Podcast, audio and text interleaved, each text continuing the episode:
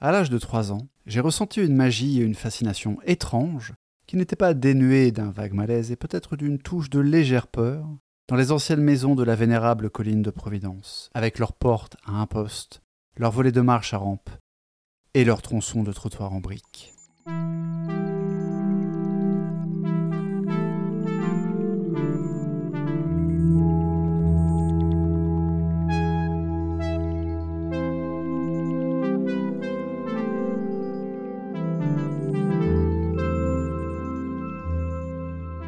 Entité cosmique ou simple mortel, soyez les bienvenus dans Lovecraft Therapy, l'exploration neurodivergente consacrée à la vie et à l'œuvre de Howard Philip Lovecraft.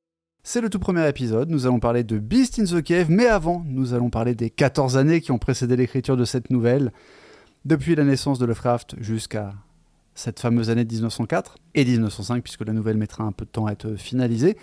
Et pour ce premier épisode, je suis accompagné de ma tuberculose préférée, Audrey. Bienvenue à toi. Écoute, je ne suis pas tuberculeuse, je, je suis peut-être juste possédée et tu ne le sais pas encore. Merci de m'accueillir. On va commencer cet épisode par vous donner quelques clés, euh, quelques dates clés. Euh, bien sûr, on va, on va suivre la chronologie de la vie de Howard Philip, Lovecraft et Horror 3 dans le détail, mais juste que vous ayez des points de repère si vous n'avez aucun point de repère, à part la vague idée que beaucoup de ces nouvelles se passaient euh, dans les années 1920 par exemple. Je vais me limiter à 5 dates pour pas charger la mule inutilement.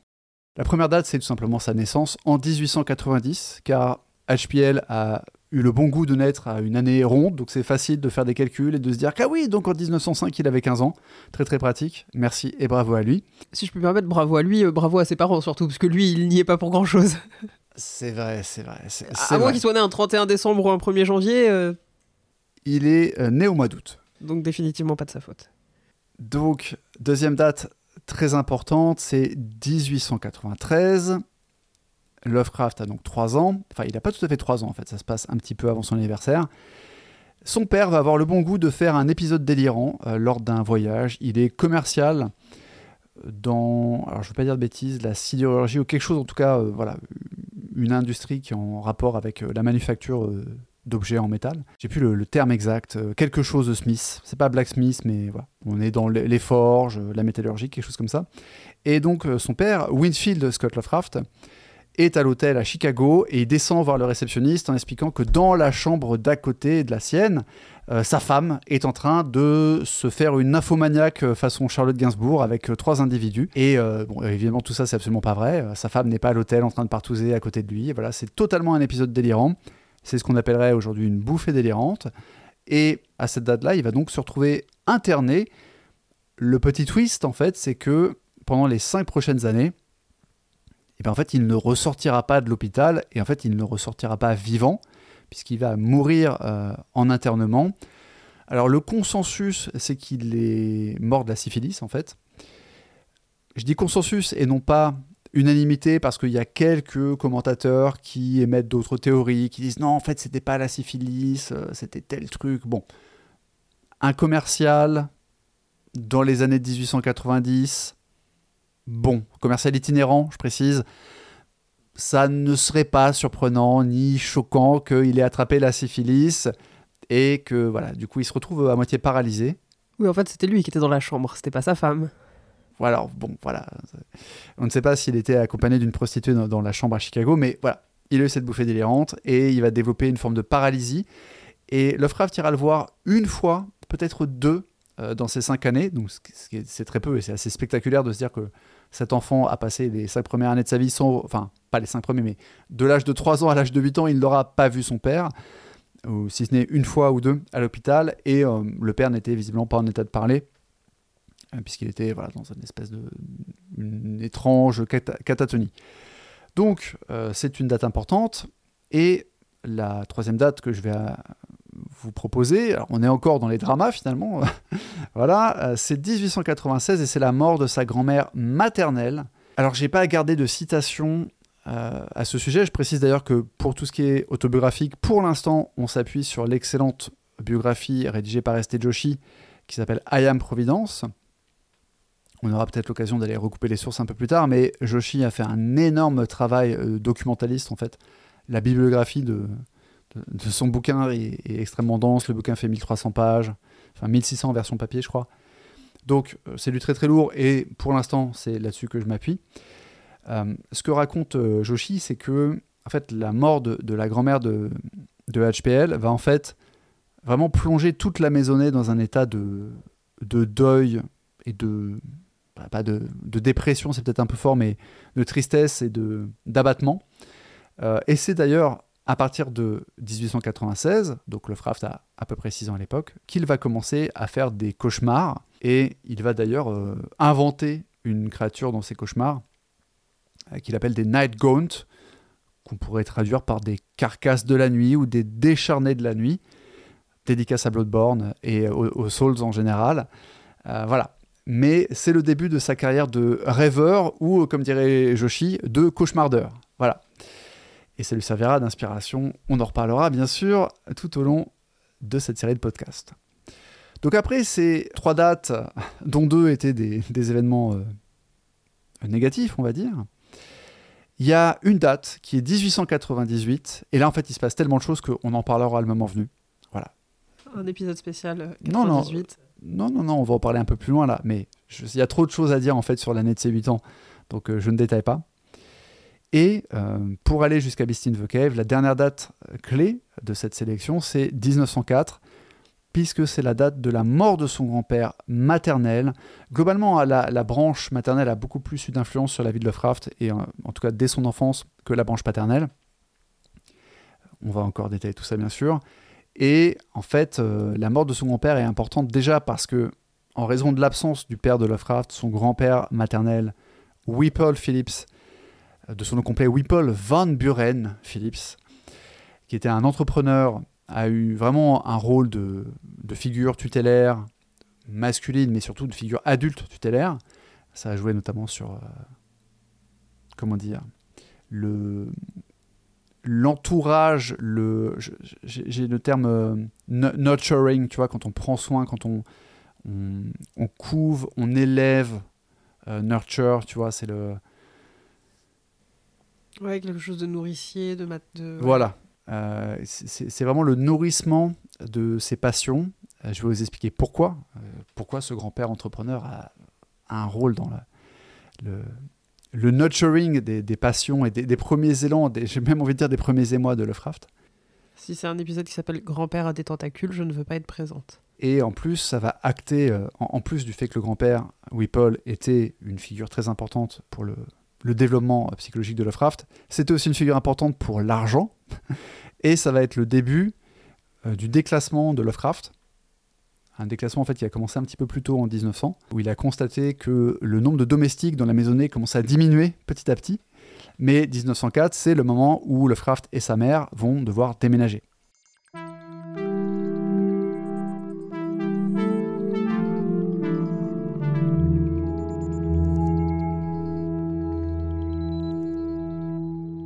Parmi mes quelques camarades de jeu, à l'âge de 5 ans, j'étais très impopulaire car j'insistais pour rejouer des événements historiques ou pour agir selon des intrigues cohérentes. Vous remarquerez que je n'ai fait aucune référence aux amis et aux camarades de jeu. Je n'en avais pas.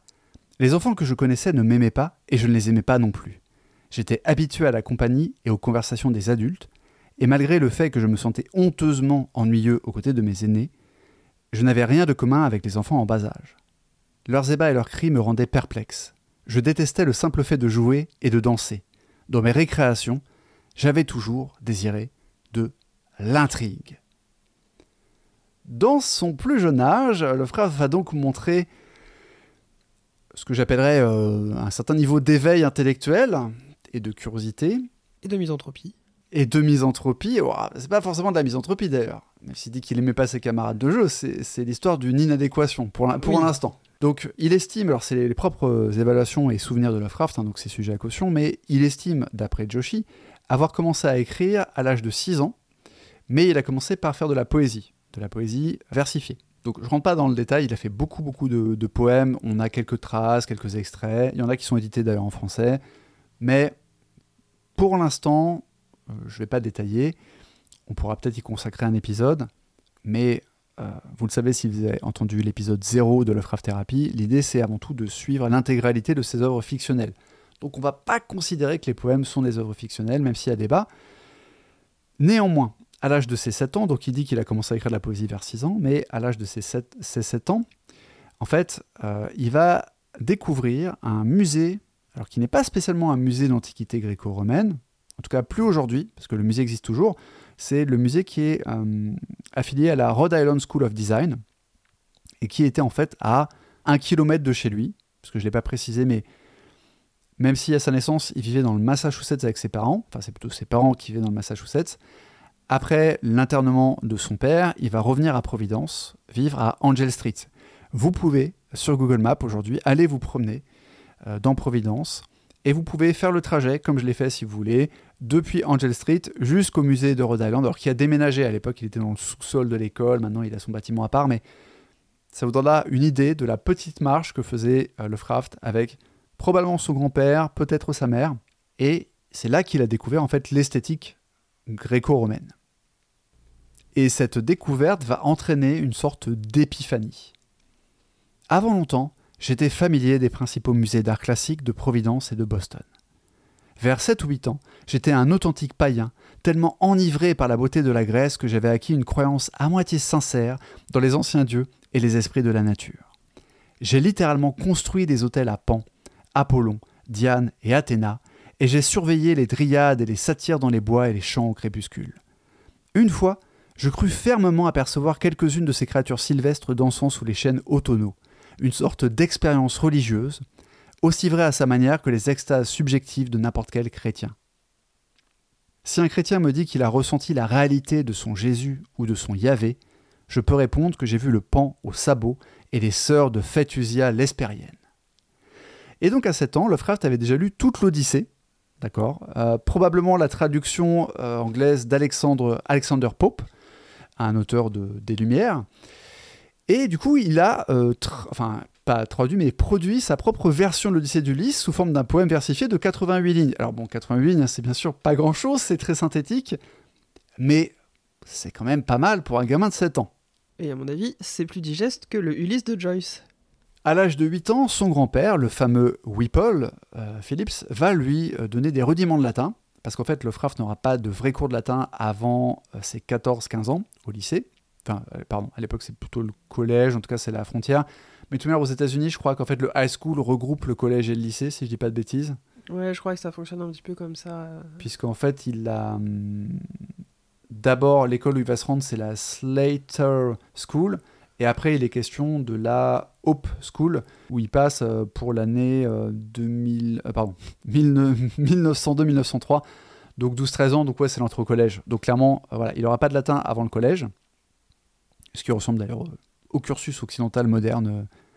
moi, j'ai eu des cours de latin pareil au collège, j'avais pas de latin en primaire. Ouais, moi, je l'ai commencé en cinquième, mais je crois qu'il y a vraiment très peu de cas où on, le... on a déjà du mal à faire commencer les, les langues vivantes en primaire, c'est pas pour faire commencer les langues mortes. Et donc, on a euh, cette année 98, 1898, où son grand-père va lui donner des rudiments de latin. Mais en fait, c'est une année où il va se passer plein de choses. Et euh, en tant que grand lecteur, en fait, lecteur avide, devrais-je dire, frère va notamment se passionner pour les contes des mille nuits. Il explique même que enfant, il avait euh, des petits costumes, il avait un, petit coin de sa chambre qui était décoré de façon orientale, voilà. Et c'est là qu'on peut commencer à se dire, ok, bah Lovecraft n'a pas grandi dans une famille pauvre parce que je ne sais pas à quoi ressemblaient les jouets typiques d'un enfant états-unien de l'État de Rhode Island en 1890 et 1898, mais probablement euh, c'était pas évident d'avoir plein de bouquins. Déjà, je pense qu'il y a des familles où on lisait peu. Ouais, ça, c'est ce que j'allais dire. Déjà, euh, trouver euh, Les Mille et Une Nuits et, et l'Odyssée, c'était peut-être pas forcément chez, toutes les... chez toutes les familles comme ça. Voilà, euh, donc je reviens au fait que le, son grand-père euh, était un entrepreneur. Alors, l'argent ne fait pas la culture, mais en tout cas, ça veut dire que les intérêts de Lovecraft, quand Lovecraft s'est révélé être un lecteur avide, ses parents, en tout cas son grand-père et sa mère, ont pu lui offrir des livres. Et ils vont même lui offrir des choses beaucoup plus coûteuses pour l'époque, comme par exemple un télescope. Parce que 1898, c'est aussi l'année où Lovecraft va découvrir la science avec un putain de S majuscule. Et je vais donc vous lire une petite citation où il parle de cette découverte.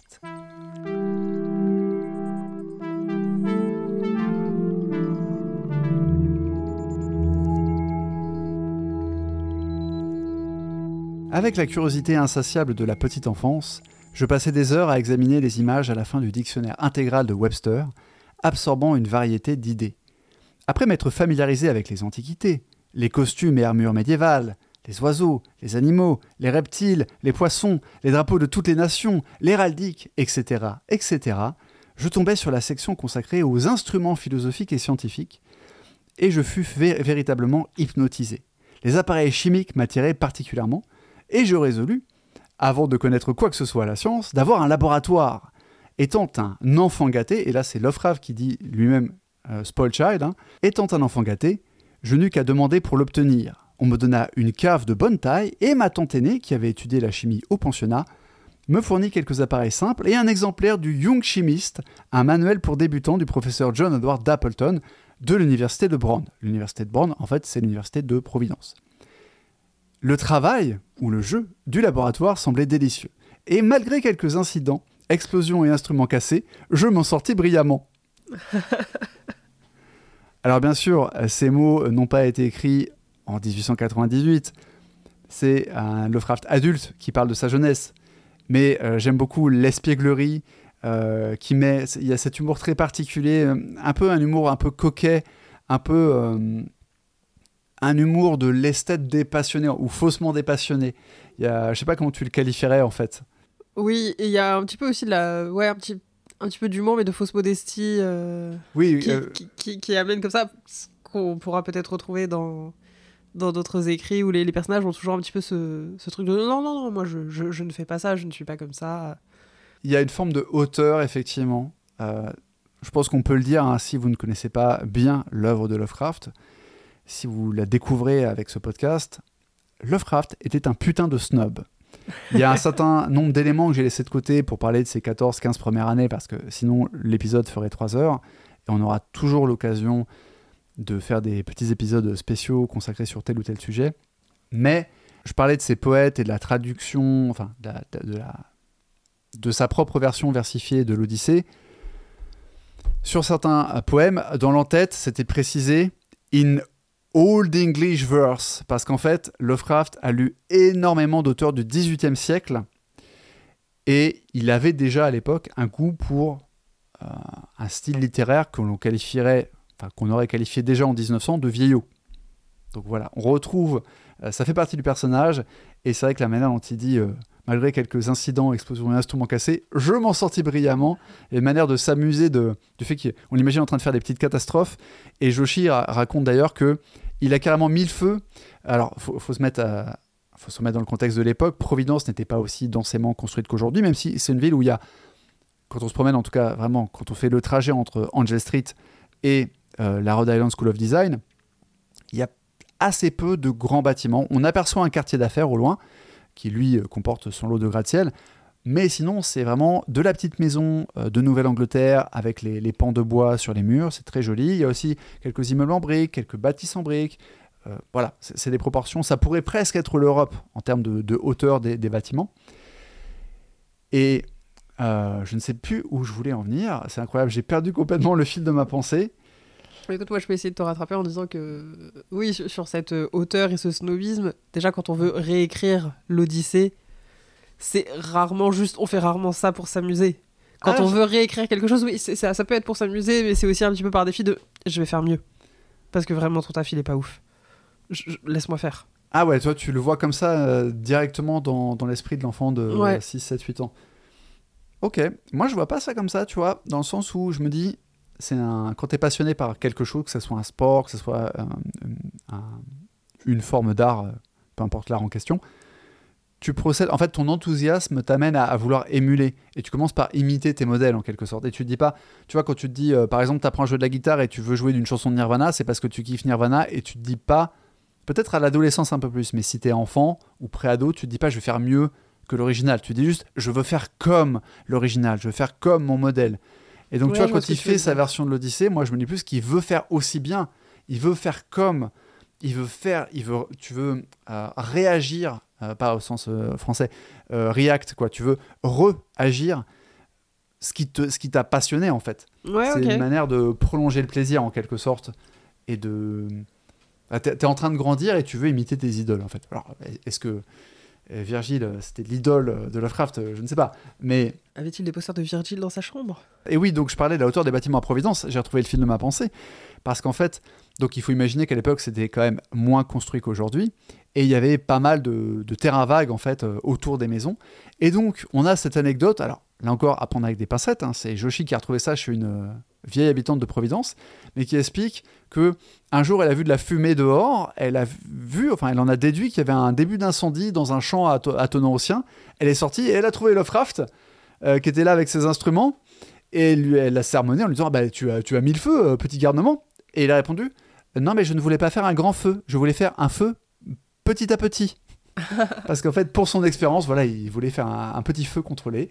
Voilà, donc on est complètement dans le. Ça rejoint les explosions, les instruments cassés, enfin, le, le petit garnement. Je l'imagine bien répondre Non, j'ai pas mis le feu, je fais une expérience. C'est exactement ça. C'est exactement ça. ça. ça transcrit bien le, le personnage. Donc 98, il y a euh, voilà les rudiments de latin, il y a la découverte de la science. Il découvre à la- Edgar Allan Poe, qui est notoirement sa plus grande influence. Je pense que même les gens qui ont lu seulement deux nouvelles de Lovecraft, ils ont rapidement fait le lien. C'est quelque chose qui est assez notoire, l'influence de Poe euh, sur Lovecraft. Alors l'influence euh, qui viendra plus tard, qui se matérialisera dans, les nouvelles euh, surnaturelles, mais voilà. Et il va aussi, en, donc en 1898, entrer à l'école, donc cette fameuse école primaire, la Slater Avenue School, et il va faire son premier breakdown, de son propre aveu, il appelle ça un breakdown, hein. Et il évoquera notamment le fait que dans sa famille, il y a son grand-père maternel et sa mère qui sont très promptes aux migraines, et il évoquera sa mauvaise constitution. On n'a pas vraiment plus de détails sur le breakdown, si ce n'est que Lovecraft prenait des cours de violon, donc là encore, euh, c'est pas n'importe qui aux États-Unis en 1898 qui peut se payer des cours de violon. Et euh, apparemment, il était assez prometteur, mais le, la, soit la discipline, soit j'ai envie de dire le bruit, parce qu'en fait, le violon, c'est quand même un instrument super stressant quand vous êtes euh, la personne qui tient le violon ou le parent de l'enfant euh, qui subit les répétitions. Euh, c'est voilà, une fois que c'est maîtrisé, ça peut être un. enfin, j'ai rien contre les violonistes, hein, mais vous voyez l'idée, c'est quand même.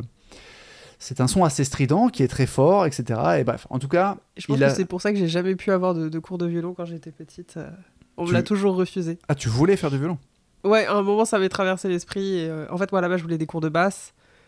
Ma grand-mère m'a dit euh, non, euh, si je te paye des cours, c'est piano ou violon. Ma mère a dit bah dans ce cas-là, c'est non. Et je n'ai jamais joué rien d'autre que de la flûte au collège, donc. la fameuse flûte à bec, également connue sous le nom de pipeau. Donc, je ne vais pas faire porter les affres de ce breakdown mystérieux sur- uniquement sur la photo au cours de violon, mais voilà, c'est aussi peut-être l'arrivée à l'école. On n'a vraiment pas plus de détails que ça sur ce premier breakdown. Il y en aura d'autres. Alors, euh, on pourrait faire le lien que 98, c'est l'année de la mort de son père, hein, tout simplement, avec sa tête 1, mais c'est pas vraiment évoqué. Lovecraft parle du fait qu'il va aller, une fois que son père est mort, il va aller dans ses placards et récupérer, porter certains de ses vêtements, par exemple ses lavalières. Et il y a une petite section où il parle des lavalières, des lavalières qui avaient si peu servi. Voilà. Mais on n'a pas l'impression. En fait, le grand-père a tellement pris la place du père sur la stature du tuteur que, euh, en tout cas, c'est pas verbalisé jusqu'ici. Euh, on n'a pas l'impression que la mort du père de Lovecraft ait été un grand traumatisme. Il a l'air d'avoir été bien plus traumatisé par la mort de sa grand-mère en 1896. 1898, c'est aussi le début de ses œuvres de prose. Alors, pour être exact, il y a une première fiction qui date de 1897 qui a été perdue. On sait qu'elle s'appelait The Noble Eavesdropper, l'histoire d'un enfant qui entend des voix dans une cave ou un souterrain. J'ai pas trop retenu puisque en fait on n'a pas le texte, mais on va pouvoir vous parler de ce qu'on appelle la Juvenilia. Alors, je fais référence à l'intégrale qui s'appelle tout simplement Howard Philip Lovecraft The Complete Fiction. Un très très beau volume, une très belle reliure avec des belles couleurs bleues et violettes euh, qui est paru à quelle édition? J'ai pas pensé à le noter avant l'épisode. hein. On essuie les plâtres. Euh, C'est c'est tout simplement édité par Barnes and Noble. hein, voilà. Une petite Avec une- maison d'édition pas très connue. Avec une très jolie tranche argentée qui fait vraiment euh, un très bel effet dans une bibliothèque. Et donc à la fin de ce volume, euh, c'est considéré comme faisant partie de l'appendice. on a euh, ce qu'ils appellent la Juvenilia, euh, qui sera traduit en français, je suppose, par œuvre de jeunesse. C'était longtemps euh, inédit en français, mais elles sont disponibles dans la compilation bouquin de Robert Laffont. Et je crois qu'elles font aussi partie désormais de la nouvelle traduction des éditions Nemos, euh, l'œuvre intégrale en 7 volumes. Vous avez donc ces quatre petites nouvelles, très petites hein, parfois, on va, on va y venir. The Little Glass Bottle, The Secret Cave, The Mystery of the Graveyard et The Mysterious Ship. Et je vois qu'Audrey est morte de rire à cause de mon accent. Pas du tout, euh, monsieur Raffarin. Alors, nous avons lu en version originale, s'il vous plaît, euh, ces quatre œuvres pour vous en parler. Donc, The Little Glass Bottle, qu'est-ce que tu en as pensé, Audrey? Ou qu'est-ce que ça raconte? Peut-être tu veux que je commence par pitcher.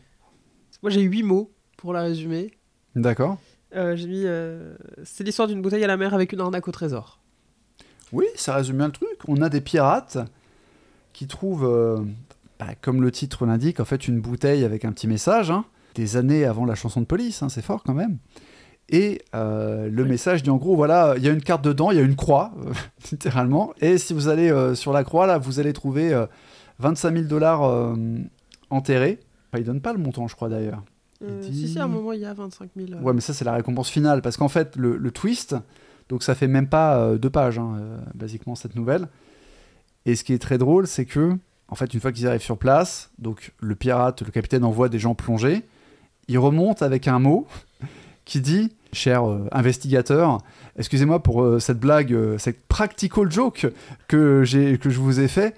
Mais voilà, en fait, ça vous sert d'une bonne leçon en fait, de ne rien trouver de votre comportement stupide. Hein. It serves you right to find nothing for your foolish act. Mais, however, je vais vous défrayer vos dépenses. Et donc, à la place de la bouteille, si vous cherchez, vous allez trouver un coffre avec euh, 25 000 dollars dans une boîte en fer. Voilà. Et, et du coup, moi, je trouve ça assez drôle, en fait, le, le pitch de la nouvelle qui est, le, le concept qui est, alors c'est des pirates, ils trouvent une bouteille qui leur donne un trésor. En fait, ils arrivent, mais il n'y a pas de trésor parce que le mec qui a fait le message, c'était une blague. Mais en fait, du coup, comment il va les défrayer? Du coup, en fait, il y a vraiment un trésor. Ça, il y, a- il y a quand même une justice à la fin. euh. Donc pas grand chose de plus à dire. hein. Moi, j'ai vraiment, ça m'a fait rire en fait quand, j'ai découvert cette nouvelle. Bien sûr, il y a des, c'est c'est écrit. euh, enfin, bon, il y a bien sûr les, les imitations du langage de pirate à coup de Hey, hey, sir. Il y a le, c'est un truc que le frère va faire dans presque toute sa vie en fait. hein. C'est faire parler les gens de façon euh, patoisque. Je sais pas comment dire les choses. Comment tu dirais ça en fait euh, Essayer d'utiliser des idiomes en fait. euh, ouais, c'est ça, utiliser que- ouais, des, des idiomes, euh, utiliser, enfin. faire preuve de patois et de différents dialectes et tout. Et c'est assez intéressant parce qu'on a souvent des, des auteurs qui, qui font parler n'importe qui comme eux-mêmes parlent. Et ça marche pas du tout. euh. Je sais qu'il y a des gens qui reprochent aussi à Lovecraft de faire parler certaines personnes avec ses accents locaux, ses patois. On verra au cas par cas, hein, bien sûr. Mais voilà, bon, il n'y a pas grand-chose de- d'autre à dire sur cette nouvelle, si ce n'est que moi, j'ai trouvé ça marrant. Je me dis, ok, le, mec s'est tapé un trip, et euh, c'est l'histoire d'une blague. Donc euh, moi, je trouve que c'est une nouvelle humoristique, même si alors Joshi, d'ailleurs, trouve que c'est pas très drôle du tout. Mais moi, le simple concept de la blague, ça me fait rire, quoi. On change euh, complètement d'ambiance avec euh, l'œuvre de jeunesse suivante, donc The Secret Cave, puisque là, ça raconte l'histoire de un frère et une sœur qui sont laissés par leurs parents, euh, qui vont faire quelque chose, hein, qui leur disent ok, soyez sages pendant qu'on est absent. Ils vont explorer le sous-sol de la maison, ils trouvent une fissure dans le mur, ils rentrent dans un souterrain. Décidément, il y a beaucoup de souterrains dans les œuvres de Lovecraft. De fil en aiguille, en fait, il y a de l'eau qui rentre, et euh, donc en fait, les deux enfants sont à la limite de se noyer, mais ils ont trouvé une boîte avec encore finalement un trésor. hein. Ils se mettent sur la boîte qui flotte à moitié. Bon, ils arrivent à s'en sortir, sauf que la petite fille est morte. Donc la conclusion, donc c'est euh, les l'enterrement d'Alice euh, occupied so much time. Alors, on ne sait pas si ça a duré longtemps ou si c'est dans le sens ça a occupé les gens pendant longtemps dans leur esprit, quoi. Mais euh, ça a occupé tellement longtemps que John, euh, le, frère, a, a- avait plus ou moins oublié au sujet de la boîte. Mais quand ils ouvrirent la boîte, ils trouvèrent un lingot d'or d'une valeur de 10 000 dollars, assez pour payer pour n'importe quoi, sauf pour la mort de sa sœur. Et là, c'est drôle parce qu'il y a un enfant mort. Ok, JDG. Donc, euh, deux salles, deux ambiances. Alors, euh, bon, Moi, évidemment. j'ai- j'aime l'honnêteté. Je n'aime pas qu'on escroque les gens. Par contre, si on peut tuer des enfants au passage, euh, allons-y. Très bien, je vois que tu as tout à fait ta place dans ce podcast. si on se fie à la supposée misanthropie de Lovecraft. Je n'ose pas imaginer ce qui va se passer quand on va aborder les nouvelles de type Aurore à Red Hook et La Rue. Toujours est-il que c'est bon, pas spécialement écrit parce qu'en fait, vraiment, faut se dire, euh, là j'ai j'ai le manuscrit, enfin pas le manuscrit, justement, j'ai la version imprimée sous les yeux, il manque des points de ponctuation, etc. C'est presque un brouillon, c'est le truc que t'écris quand t'es gamin, t'essaies de bien faire, hein, mais il y a des fautes de ponctuation, etc. On a vraiment le rendu tel quel. J'ai envie de dire, euh, il était dimanche après-midi, Lovecraft s'ennuyait, il a écrit ça, quoi. Enfin, donc faut, faut pas vraiment y chercher plus de.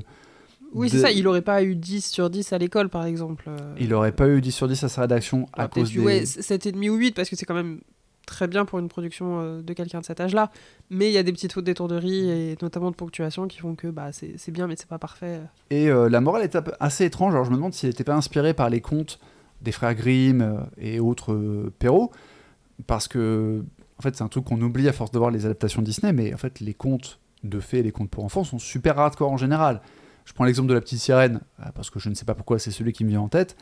Dans euh, le conte original, elle se coupe les pieds, elle se les râpe avec euh, un truc coupant parce qu'elle essaie de, elle veut enlever ses nageoires ou je sais plus. Enfin, on est sur de la mutilation corporelle, on n'est pas sur le truc Disney où voilà, Ah, j'ai juste perdu ma voix parce que j'ai fait un pacte avec une sorcière euh, queer. Et c'est quelque chose qu'on retrouve aussi notamment dans Cendrillon, où les, les belles-sœurs qui veulent à tout prix rentrer dans les chaussures se coupent pour l'une les orteils, pour l'autre le talon. Et voilà, donc vraiment la, la mutilation euh, orthopédique, euh, c'est c'est quelque chose qu'on retrouve souvent dans les, dans les contes de fées. Donc euh, je ne sais pas, c'est étonnamment moraliste en fait, je trouve, pour euh, une œuvre Lovecraftienne. Bon, là encore, hein, il avait euh, 8 ou 9 ans quand il l'a écrit, on n'a pas la date exacte. Ouais, et en fait, moi je me suis dit que c'était peut-être tous les gens qui essayaient de le prendre en fausse pitié que son père soit mort, en disant Ah, mais t'as pas besoin d'être triste, t'habites quand même dans une belle maison.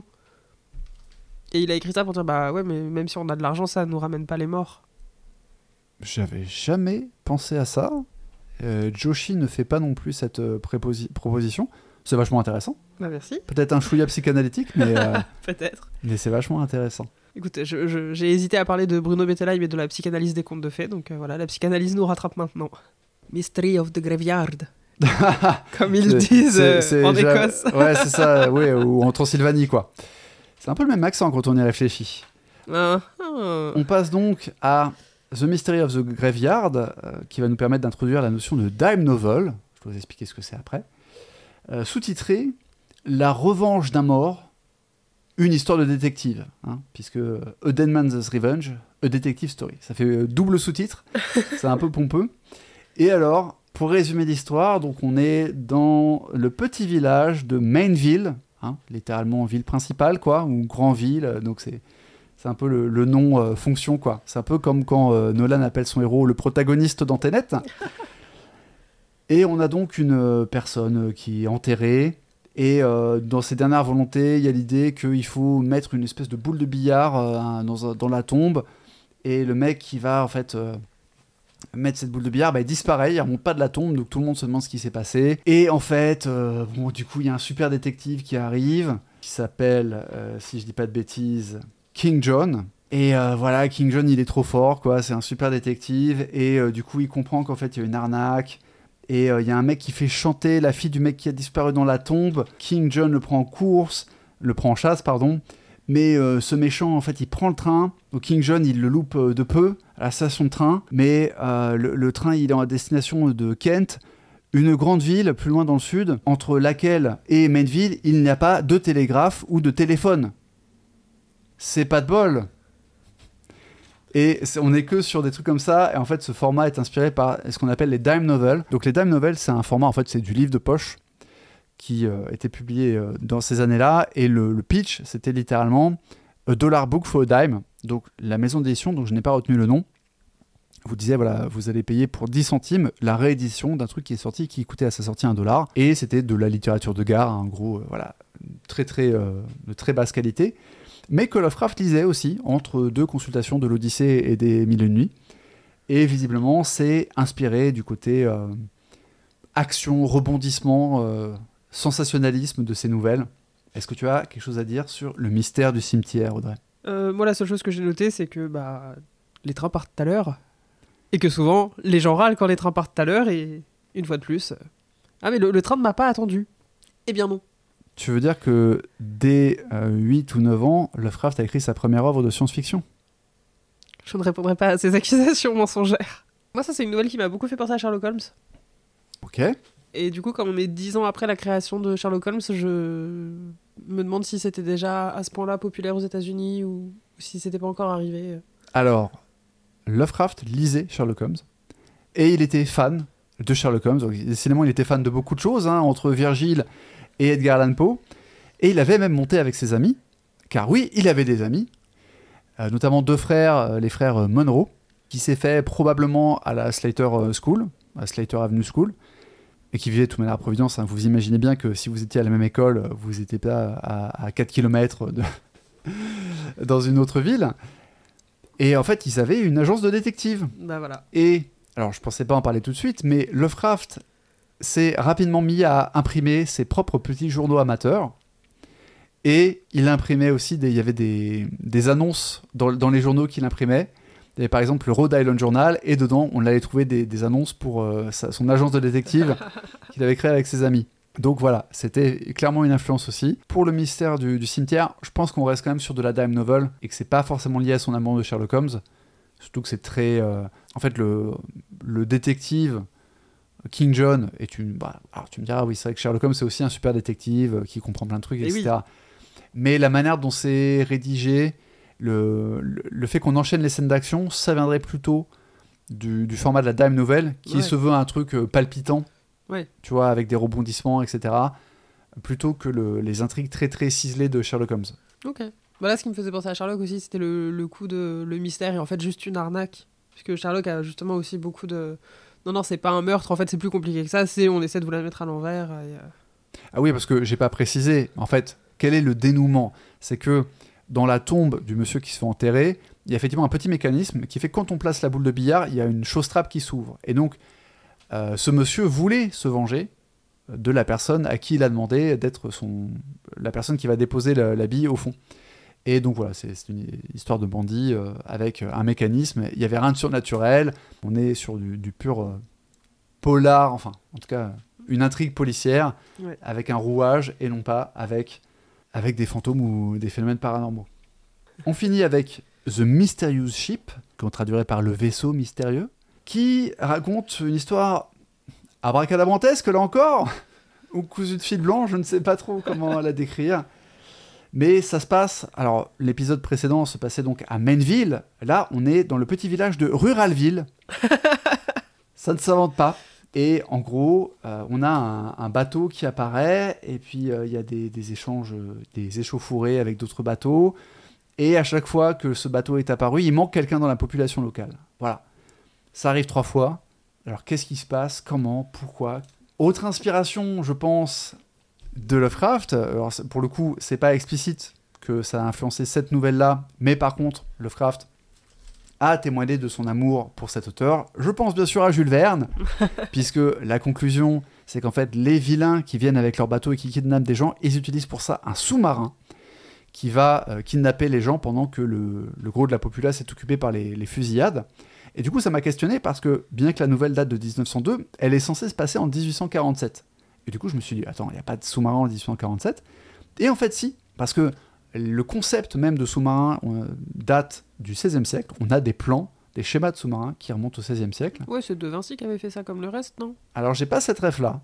Euh, j'ai pas de ref à. Bon, J'ai j'ai dit ça un petit peu au hasard parce que je me dis qu'il a fait tellement de prototypes et de plans qu'il avait peut-être un sous-marin qui traînait quelque part dans ça un serait tiroir, pas ouais. étonnant. J'ai pas noté la, la référence, quelles étaient les premières, mais ce qui est intéressant, c'est que le premier sous-marin à hélice à être réellement construit date de 1775.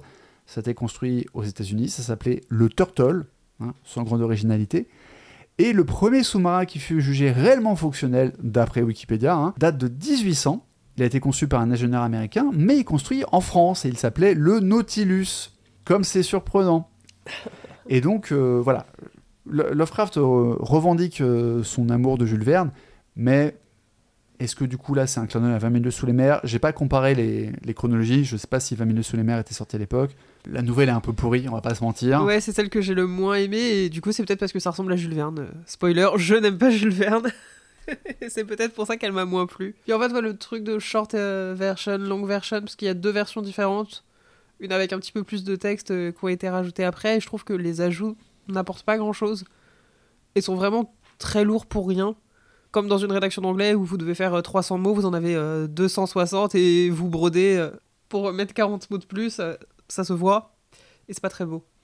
En fait, le truc c'est que c'est très. euh, Ce qui passait dans le Mystery of the Graveyard, malgré la rédaction un peu approximative, c'est le côté euh, surréaliste avec des actions. euh, En fait, c'est un peu le Fast and Furious de l'époque. Alors que là, il y a un côté extrêmement plan-plan. À l'été 1847, le petit village de machin, nanana, mais on a un bâtiment qui éveille la suspicion, qui arrive de Tripoli en Afrique, le capitaine s'appelle Manuel Machin. L'excitement euh, s'est calmé. Néanmoins, il y a Monsieur John Green qui avait disparu. Ok, pourquoi, comment? Euh, Chapitre 2. Il était 8h du matin euh, quand la frégate machin tatati tatati tatata. chapitre 3. C'était l'été dans l'île de Madagascar et les locaux, enfin les autochtones, étaient en train de ramasser du maïs quand l'un s'écria Compagnon, je vois un vaisseau avec pas de drapeau, avec aucun nom imprimé sur le côté, et avec tout, tout à son sujet qui, qui devrait euh, attirer la suspicion. Quel autochtone malgache s'exprime comme ça Enfin, qui- quel être humain s'exprime comme ça En Mode, cher compagnon, j'ai vu ce bateau, et tout a l'air suspect à son sujet. Nous devrions investiguer Il aurait pu être scénariste chez Marvel, tellement c'est un peu du exposition drop, euh, pas subtil, quoi. Donc c'est vrai que, une fois qu'on a lu le mystère du Graveyard et qu'on a été amusé, en fait, quand on tombe sur Mysterio Ship, on n'est même plus amusé, quoi. Il reste un peu les, les mêmes ficelles, le côté un peu décousu. Moi, j'espérais que ce soit un truc euh, surnaturel, tu vois. Je me disais, ah, c'est du Lovecraft, il y a une histoire de bateau. La mer, les histoires de marins ont énormément de place dans l'œuvre de Lovecraft. Je me dis, on va avoir un truc, en fait, ils ont, ils ont kidnappé les gens pour faire un, un rituel euh, sacrificiel à une entité, quoi. Et oui. Ça a été écrit en 1902. Lovecraft avait 12 ans. Donc, peut-être un peu trop ambitieux de ma part d'espérer un, un retournement un peu crypto. Euh, J'allais dire crypto Lovecraftien, mais du coup crypto euh, cthulhiesque, quoi. Et d'ailleurs, euh, Joshi aussi s'étonne de la. Pas de la baisse de qualité, mais.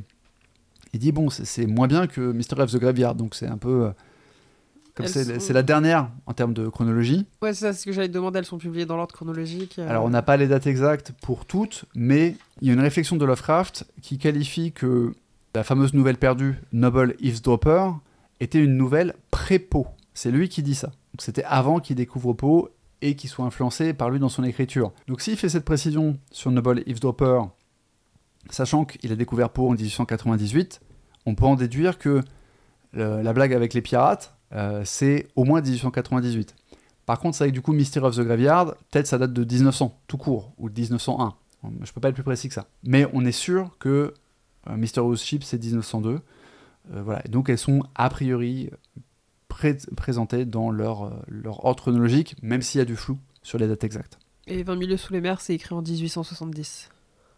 Ok, donc c'est euh, très probable qu'il l'ait lu. euh. donc c'est totalement euh, coup, totalement je, cherchais si par hasard c'est pas Poe qui les avait traduites et que c'est comme ça qu'il l'aurait découvert. Mais ça n'a pas l'air. Après ce détour par ces œuvres très imparfaites, et c'est bien compréhensible hein, vu l'âge auquel elles ont été écrites, Ouais, naïve. Enfin, j'aurais dit très naïve. Tu vois, Ouais. avec ce, ce côté un petit peu euh, attendri qu'on peut dire à quelqu'un euh, quand on dit Ah oui, c'est un petit peu naïf. euh, Oui, oui, les intrigues sont pas bien ciselées, il y a des grosses ficelles, mais c'est. On retrouve en fait cette idée de l'enthousiasme. Oui, Il a lu Jules Verne, il a lu des Dime Novelles et il a écrit une histoire avec des méchants qui ont un bateau et qui en fait kidnappent des gens avec un sous-marin. Ça, ça, ça se défend, hein, quoi. Et bien, je veux pas avoir l'air de critiquer euh, bêtement Lovecraft, mais bon, le, le fait est que c'est effectivement attendrissant de lire cette œuvre et de se dire, ah, c'était donc ça ce qu'écrivait l'enfant Lovecraft. Mais c'est vrai que quand tu es habitué euh, à ce qu'il a écrit après, et surtout Beast in the Cave, dont on va parler, qui date de 1904, c'est-à-dire seulement deux ans après Mysterio Ship, Ouais. euh, vous allez voir qu'il y a un gap. Vous allez voir si vous lisez la nouvelle pendant ou après l'épisode. C'est spectaculaire, quoi. Le, le saut qualitatif est ahurissant. Mais avant de parler de Beast in the Cave, on va donc revenir à la vie de Lovecraft à partir de l'année 1902, fameuse année de Mysterio Ship, puisque après 98 et ses innombrables rebondissements, euh, découvertes, l'influence de Poe, le latin, etc., Lovecraft va finalement approfondir sa relation avec la science, puisque à l'hiver 1902-1903, il va découvrir l'astronomie. Il va encore bénéficier des finances familiales, puisqu'il va se faire offrir un télescope.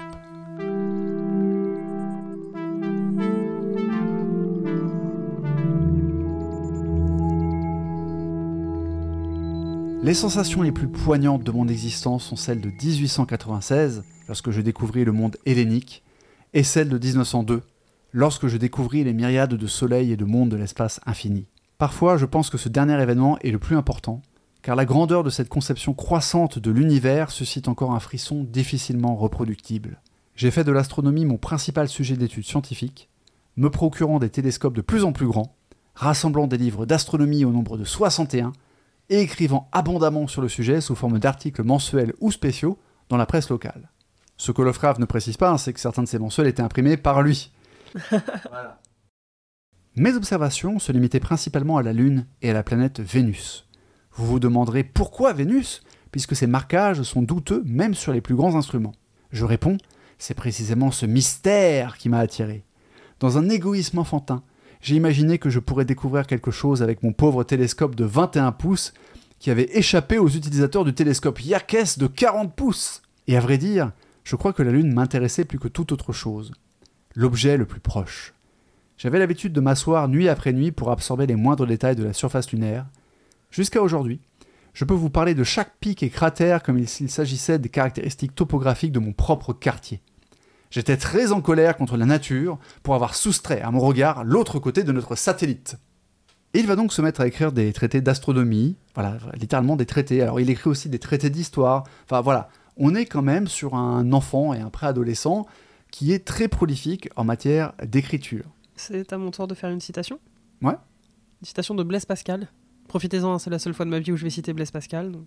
Et qui aurait pu du coup se, se traduire à Lovecraft, enfin se, se transmettre. C'est c'est pas le, c'est toujours pas le bon mot, mais vous voyez. Le silence éternel de ces espaces infinis m'effraie.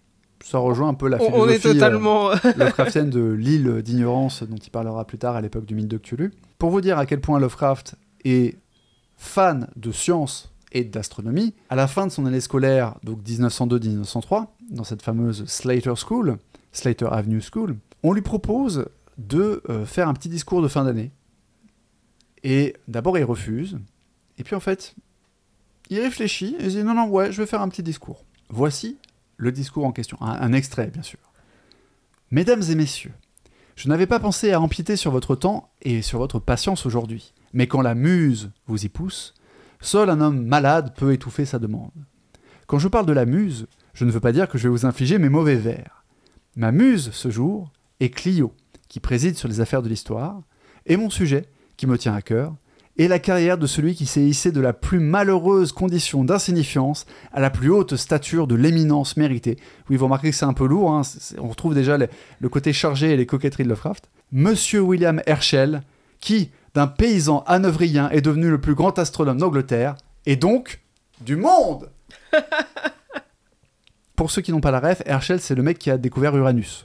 Et euh, si Lovecraft dit le plus grand astronome d'Angleterre et donc du monde, c'est parce qu'il a toujours été, comment dire, euh, pro-anglais, et il revendiquait même dans sa jeunesse d'avoir des opinions contraires, euh, opposées à euh, l'indépendance des États-Unis. Hein, donc on est quand même sur un anticonformiste qui se pose là.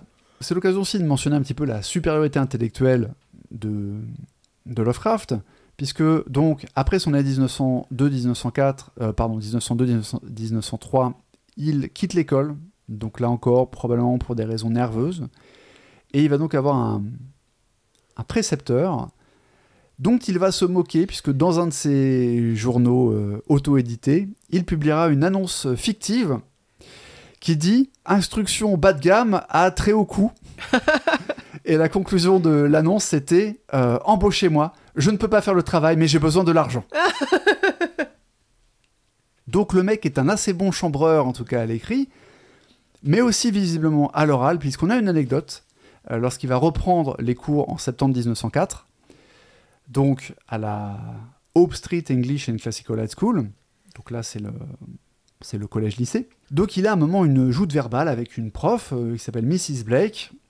Alors je n'ai pas compris si on lui avait demandé un sujet de rédaction ou s'il suggérait spontanément un sujet de rédaction, puisqu'en fait il, il emploie le mot thème. Et il dit J'avais remis un thème intitulé La Lune peut-elle être atteinte par l'homme? Et j'ai pas trouvé, vraiment j'ai cherché, hein, mais comme on fait des thèmes euh, en latin quand on traduit des choses, donc est-ce que ça pouvait être aussi dans un ancien anglais une manière de parler des sujets de rédaction ou voilà.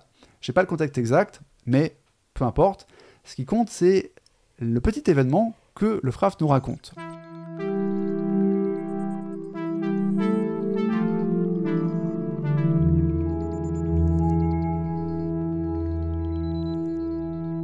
J'avais remis un thème intitulé La Lune peut-elle être atteinte par l'homme? Et quelque chose, Dieu sait quoi, a amené Mrs. Blake à questionner son originalité. Elle dit que cela ressemblait à un article de magazine. Ai-je nié les accusations liées à l'article de magazine? Eh bien non Au lieu de cela, j'ai calmement informé la dame que le thème était en effet un parallèle mot à mot d'un article paru dans un hebdomadaire rural quelques jours auparavant. J'étais sûr, dis-je, que personne ne pouvait contester ce parallélisme. En effet, ai-je ajouté, alors que l'égarement de la bonne âme devenait presque apoplectique, je serais heureux de lui montrer l'article imprimé en question. Puis, fouillant dans ma poche, je sortis une coupure mal imprimée d'un journal de Rhode Island, qui acceptait presque tout ce qui lui était envoyé. Effectivement, voici le même article. Et mitigées furent les émotions de l'honnête Miss Blake quand elle parcourut le titre La Lune peut-elle être atteinte par l'homme par Howard Philip Lovecraft Quel insolent. On est sur un troll de haut niveau, mais en 1904, c'est la mort de son grand-père. Et pour le coup, c'est la seule fois de sa vie où Lovecraft pensera au suicide. Et voilà ce qu'il en dit. Alors, euh, ce que je vais vous citer date de 1934. hein. donc là encore, il en parle avec son snobisme et ses tics littéraires. Euh, ça aurait été très intéressant d'avoir un- une note, un journal d'adolescent pris à l'époque même. Je ne voulais pas me suicider parce que le monde se serait porté trop mal que je ne sois plus là. En fait, quand je parle de ces tics littéraires, c'est dans la manière dont il parle de la situation. Pour la première fois, je savais ce qu'était une maison encombrée et sans serviteur. Parce que je ne l'ai pas précisé, mais du coup, enfin, je l'ai dit au début de l'épisode, ils vont déménager, sa mère et lui, suite au décès de Louis-Paul. Et en fait, ils vont partager une maison. Alors, j'ai pas trop bien compris le concept, mais je suppose que c'est l'ancêtre de la colocation londonienne. Ils avaient une maison qui était coupée en deux, apparemment, et je suppose que certaines pièces étaient traitées de façon commune. Peut-être ils partageaient le salon, etc. Oui, ou peut-être juste qu'il louait une chambre. Comme ça se faisait déjà beaucoup. euh. Apparemment, c'est vraiment la moitié de la maison. Mais peut-être qu'il louait la maison à quelqu'un d'autre, ou peut-être que c'était quelqu'un, le propriétaire, qui louait des moitiés de maison aux gens. Euh, enfin, la moitié des parties privées, etc. Surtout, que- alors il semblerait qu'en Nouvelle-Angleterre, les maisons sont pas toujours très symétriques dans leur construction. Donc, effectivement, peut-être comme tu dis, c'était juste une colocation euh, et que c'était ce qu'on appelle des, des borders. Sans plus de contexte, on sait juste que Lovecraft avait tendance à éviter, euh, Lovecraft et sa mère évitaient la- de croiser la- leur. euh, alors, du coup, c'est pas des voisins, mais les autres habitants ouais, euh, ou leur logeur. D'où la notion de maison encombrée hein, et sans serviteur, avec une autre famille dans la même maison. Je sentais que j'avais perdu tout mon ajustement au cosmos. Car en effet, qu'était HPL, donc il parle de lui-même comme ça à l'époque, hein, qu'était HPL sans les pièces, couloirs, tentures et escaliers remémorés, et les statuaires, et les peintures, et les cours, et les promenades, et les cerisiers, et la fontaine, et l'arche recouverte de lierre, l'écurie, les jardins, et tout le reste. On se demande ce que c'est tout le reste hein, quand il a déjà énuméré tout ça. Comment un vieil homme de 14 ans, c'est bien comme cela que je me sentais à l'époque, pourrait-il réajuster son existence à un appartement étriqué, à un nouveau foyer, et un décor extérieur inférieur dans lequel il ne restait presque plus rien de familier? Cela semblait être une occupation futile que de continuer à vivre. Oh bon sang Pourquoi ne pas complètement abandonner la conscience? Alors j'ai traduit aussi euh, finalement que je peux. Pour info, euh, on lit euh, Elle Improvidence en anglais. Et donc, euh, je, plutôt que, en fait, c'est dit en français, hein, mais plutôt que d'acheter la version française, je préfère traduire directement, parce que les traductions, on en parlera quand on abordera Beast in the Cave, dans quelques minutes. Mais bon, on n'est jamais si bien servi que par soi-même. C'est pas comme si je traduisais tout le bouquin. Et donc, quand il dit abandonner la conscience, il emploie vraiment le terme consciousness. Donc, dans, dans l'original. Donc, à défaut, euh, j'ai j'ai traduit ça comme ça. Alors, qu'est-ce qui a empêché Howard Philip Lovecraft de mettre fin à ses jours? Il a reçu une nouvelle lentille de télescope. Franchement, tu brûles. Il a découvert un corps stellaire. Voilà comment il explique la chose. Alors, au passage, il a réfléchi à différentes méthodes pour se suicider. Euh, il trouvait que certaines manquaient d'élégance, d'autres étaient compliquées, on n'était pas sûr que ça réussisse. Donc finalement, il s'est juste questionné sur le fait de se noyer. Là encore, est-ce qu'on est sur les germes de sa thalassophobie, qui est aussi une forme de thalassophilie, parce que l'importance des contes maritimes, des histoires de marins, j'y reviens euh, dans l'œuvre de Lovecraft, c'est c'est quelque chose. Donc voilà ce qu'il dit, et voilà ce qui finalement l'a fait changer d'avis.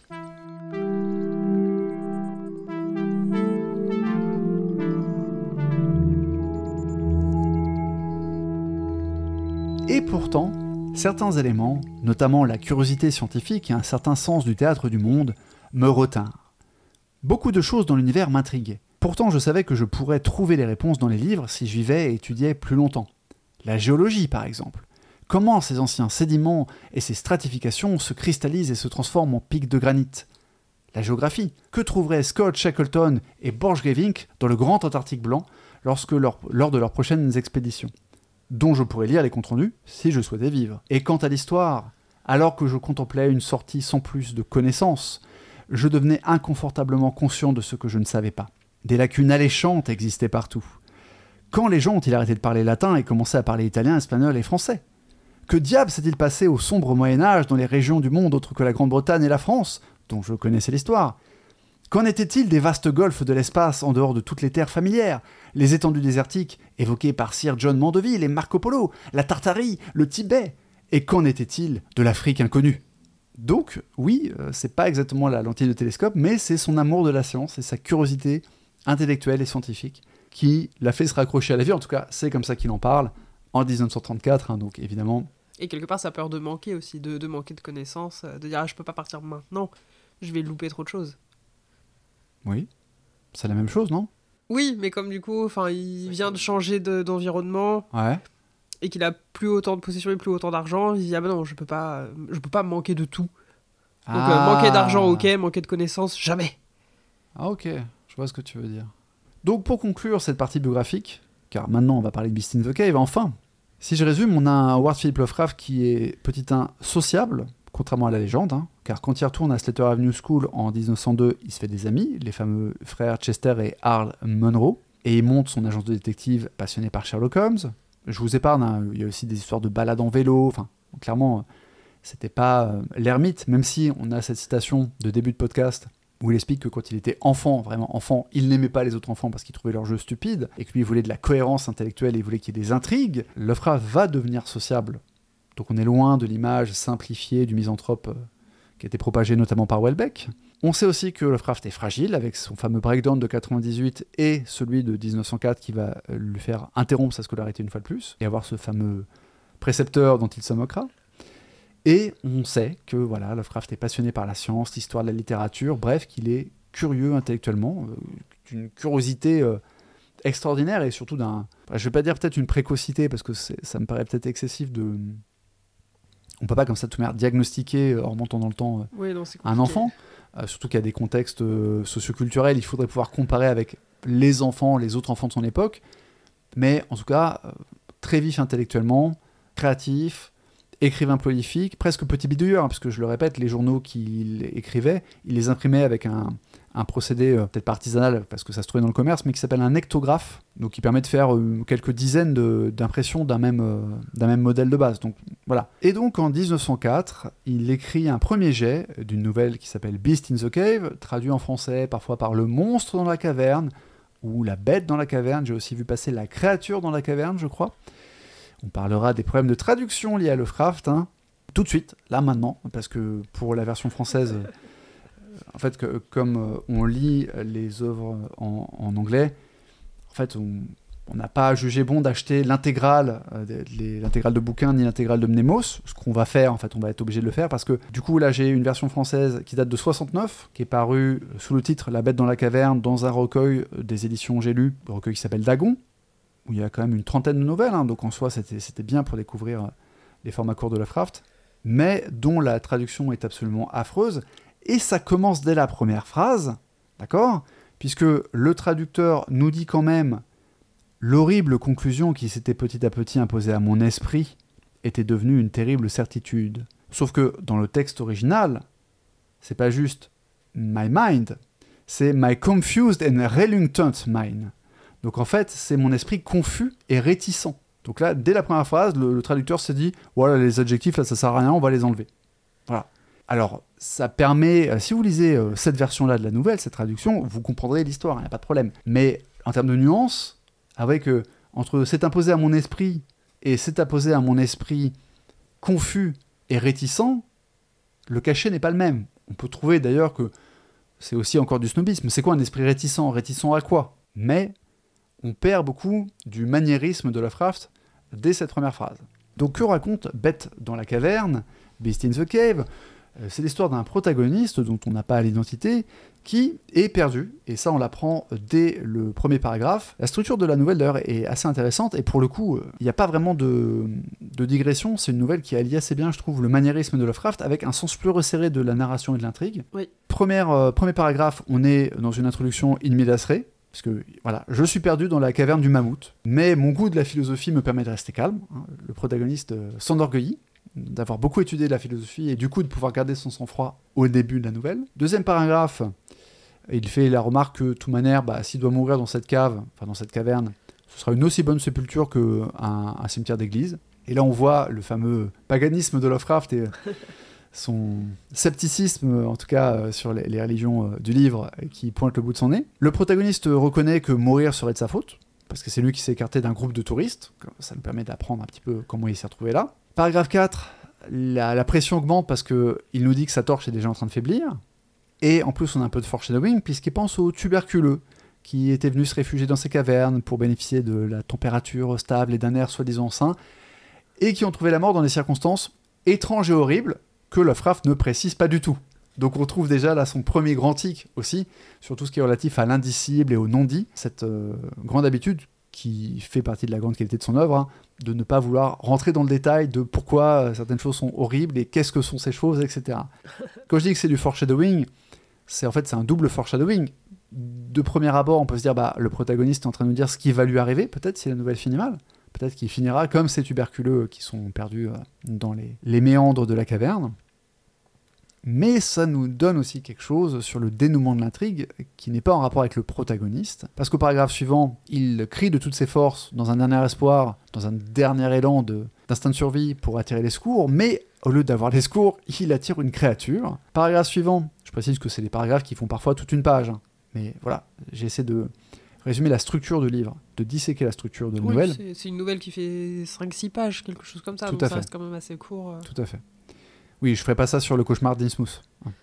Paragraphe par paragraphe. euh, Il y a des gens qui font des podcasts chapitre par chapitre euh, sur le Seigneur des Anneaux, sur Harry Potter, mais euh, bon. Bref, donc, euh, sixième paragraphe, il est sûr que la bête qu'il a attirée est hostile, donc il essaie de se faire discret, il se tait, il se tapit dans l'ombre, mais pas de bol, il est persuadé que la créature a senti son odeur et qu'elle va le retrouver. Du coup, paragraphe suivant, il collecte des pierres pour les jeter sur la créature, mais il ne les jette pas tout de suite parce qu'il a de terribles visions. Mon génie, il dit, mon imagination troublée convoque des formes hideuses et terrifiantes des ténèbres qui m'entourent et qui semblent s'appuyer sur moi, qui semblent press upon me. Euh, donc s'appuyer ou me presser, quoi, mais il y a presque cette Ouais, idée que ça, pression. ouais. ça va, ça va venir presque physiquement le, le- le pressuriser lui, se, se presser contre moi finalement. Mais in extremis, il jette la première pierre et dit le, le sort se rompit et je jetais la première pierre. Il loupe sa cible, mais au paragraphe suivant, il lance une deuxième pierre et cette fois, il touche la créature. Entre temps, j'ai pas précisé, mais sa lanterne s'est éteinte. Et après avoir entendu la créature tomber, il s'enfuit. Mais, et c'est la faiblesse, je pense, un petit peu de la, de la nouvelle, il s'enfuit dans la direction d'où il estime être venu malgré sa condition frénétique, malgré sa frénésie. Donc c'est le mec, ça fait 4 heures qu'il est perdu, mais comme par hasard, il va trouver un- une bonne direction en s'enfuyant après que maintenant il n'y a même plus la lumière et il panique parce qu'il a tué une créature. Bon, Oui, oui. le réalisme n'est pas le fort de Lovecraft, mais je trouve ça amusant de le remarquer, Euh, même si c'est pas totalement un comment dire. Je dis que c'est une faiblesse, mais c'est pas c'est pas dramatique parce que il va pas trouver la sortie. Il va tomber sur le guide qui le cherche. Donc ça passe encore. C'est pas c'est pas non plus euh, scandaleux. Et effectivement, au paragraphe suivant, le guide et lui se retrouvent et il décide, enfin non, à ce même paragraphe où il s'enfuit dans la direction qu'il estime être la bonne, il euh, finit par euh, tomber sur le guide. Paragraphe suivant, il convainc le guide d'aller retourner voir la créature avec lui, puisque le guide a de la lumière, donc il se dit quand même, j'aimerais bien voir cette créature. Dixième paragraphe, on a euh, un, petit paroxysme de moments horrifiques, puisque la créature convulse et on découvre qu'elle a des yeux noirs, full noirs, en fait, iris, pupille, tout est noir à cause de la vie dans la pénombre, on l'imagine. Et le onzième paragraphe n'en est pas un, mais c'est quatre petits paragraphes, des paragraphes de 2-3 lignes, qui s'enchaînent et qui nous amènent à la révélation, au terrible twist de cette nouvelle. En fait, cette créature qui lance un dernier son au moment de mourir, euh, ce son fait que le guide et le protagoniste comprennent que elle était, ou avait été, un homme. Et dans l'œuvre originale, contrairement à la traduction de 69, un homme est écrit en majuscule et il y a trois points d'exclamation.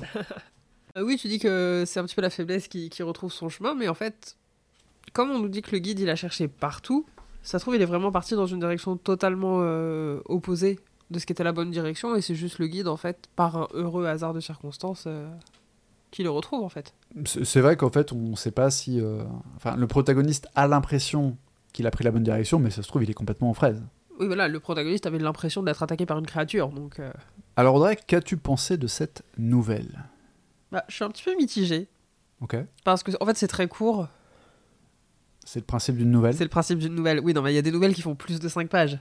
certes. Euh, mais en fait, non, j'ai- j'aime bien. Et en- ce que j'aime bien surtout, c'est qu'en fait, tous les thèmes sont déjà là. Euh, dès sa première nouvelle, Lovecraft nous dit Je n'aime pas les gens. Et j'ai peur des gens. C'est surtout ça. En fait, plus que j'aime pas les gens, c'est Ah, il y, a- il y a des gens, je suis pas sûr que ce soit des gens, je- j'ai peur. Est-ce que la créature aurait vraiment été hostile? Je t'avoue que moi, je me pose pas trop la question. Ah, moi, je pense qu'elle l'aurait pas été. Mais que dans le doute, euh, on connaît pas, on a peur. Ok. Mais là, c'est peut-être juste moi qui parle et pas ma vision de Lovecraft. Alors, l'un n'exclut pas l'autre. Le caractère euh, anxieux de Lovecraft et le tien peuvent faire qu'on est amené à faire des scénarios. euh, enfin, tout merde, l'esprit humain, anxieux ou pas, fait des scénarios en permanence, euh, fait des interprétations. Et on peut être amené à se faire des scénarios qui sont complètement faux et qui, effectivement, je sais pas si ça vous est arrivé, euh, vous qui nous écoutez, entité cosmique ou simple mortel, d'avoir un moment, euh, un événement dont vous saviez qu'il allait arriver et d'imaginer que cet événement va se passer de, des pires façons pour qu'en fait, le jour J, vous vous aperceviez que ça se passe pas du tout mal et que c'est même. euh, ça se passe très bien. euh, Et pas uniquement de votre fait. C'est pas Ah, j'imagine que je vais échouer à mon examen, mais en fait, j'ai réussi. Non, non, c'est. Vous avez un rendez-vous avec quelqu'un, par exemple, dans le travail. Moi, je vais prendre un exemple personnel. Une fois, je travaillais dans un musée et euh, peut-être une heure avant que je finisse ma journée, un collègue me dit Ah ouais, il y a la directrice qui veut te voir. Et à l'époque, j'avais un, autre business à côté, donc j'étais juste en temps partiel au musée, et je me dis Putain, j'espère qu'ils vont pas me demander de faire des heures sup. Ils vont pas me demander de rester plus tard aujourd'hui, parce qu'en fait, j'ai du travail à faire sur mon autre business, en fait. Et vraiment, je me suis dit Mais attends, c'est la seule raison pour laquelle, à cette heure-là, la directrice veut te voir. Elle va te mettre un petit coup de pression, dire Oui. Euh, Monsieur Frédéric, euh, est-ce que ce serait possible? Non, vous voulez pas? Non, mais quand même, machin. Et vraiment, limite, je me suis mis à suer à grosses gouttes. Alors qu'au final, quand je me suis pointé dans le bureau de la directrice, elle voulait juste me remercier pour mon bon travail. Histoire vraie, hein. Vraiment, je me suis fait un scénario ultra anxiogène. Bien sûr, je pouvais, je pouvais refuser de toute manière de, de faire rester plus tard, mais j'imaginais le conflit que ça allait créer, la mauvaise image que ça donnerait de moi, etc. Je me faisais des scénarios catastrophiques. Pour euh, une petite anecdote comme ça, bien sûr, on parle pas d'a- d'aller euh, se faire parachuter en Ukraine ou je ne sais pas quoi, mais voilà, scénario euh, catastrophique à leur échelle, alors que non, non, c'était un scénario ultra optimiste, puisque voilà, elle m'a remercié, elle m'a même donné un- le livre de l'exposition temporaire du musée pour me remercier. Donc le mec se fait un film en mode ah là là, on va me demander un truc que je vais devoir refuser, ça va mal passer, alors que la réalité c'est qu'on va te faire un cadeau. Juste un exemple, voilà, d'interprétation presque paranoïaque, on peut le dire, alors pas au sens euh, clinique, délire de persécution, mais interprétation forcément négative, forcément catastrophique, forcément avec une issue euh, déplaisante, alors que pas du tout quoi. Et c'est marrant en fait, tu pointes, tu ironises sur ta propre anxiété et ton rapport à l'autre, mais en fait toi au moins tu en as conscience, parce que moi à aucun moment j'ai questionné le fait que la créature serait hostile. Hmm. Moi je comprends très bien, t'es dans une caverne obscure, t'entends un bruit bizarre d'une créature qui alterne la marche à deux pieds et enfin ou deux pattes et quatre pattes. Je me dis pas ah, c'est un homme qui rampe. Enfin, la créature on entend son souffle, elle ne parle pas. Je suis perdu dans la caverne du mammouth. Un mammouth peut en cacher un autre, en tout cas ça trompe énormément. et bah écoute, je oui, je me dis pas que c'est une créature qui va me faire un câlin en fait. Je crois que tu as le titre de cet épisode. un mammouth peut en cacher un autre. Tu parles à quelqu'un qui a peur des papillons.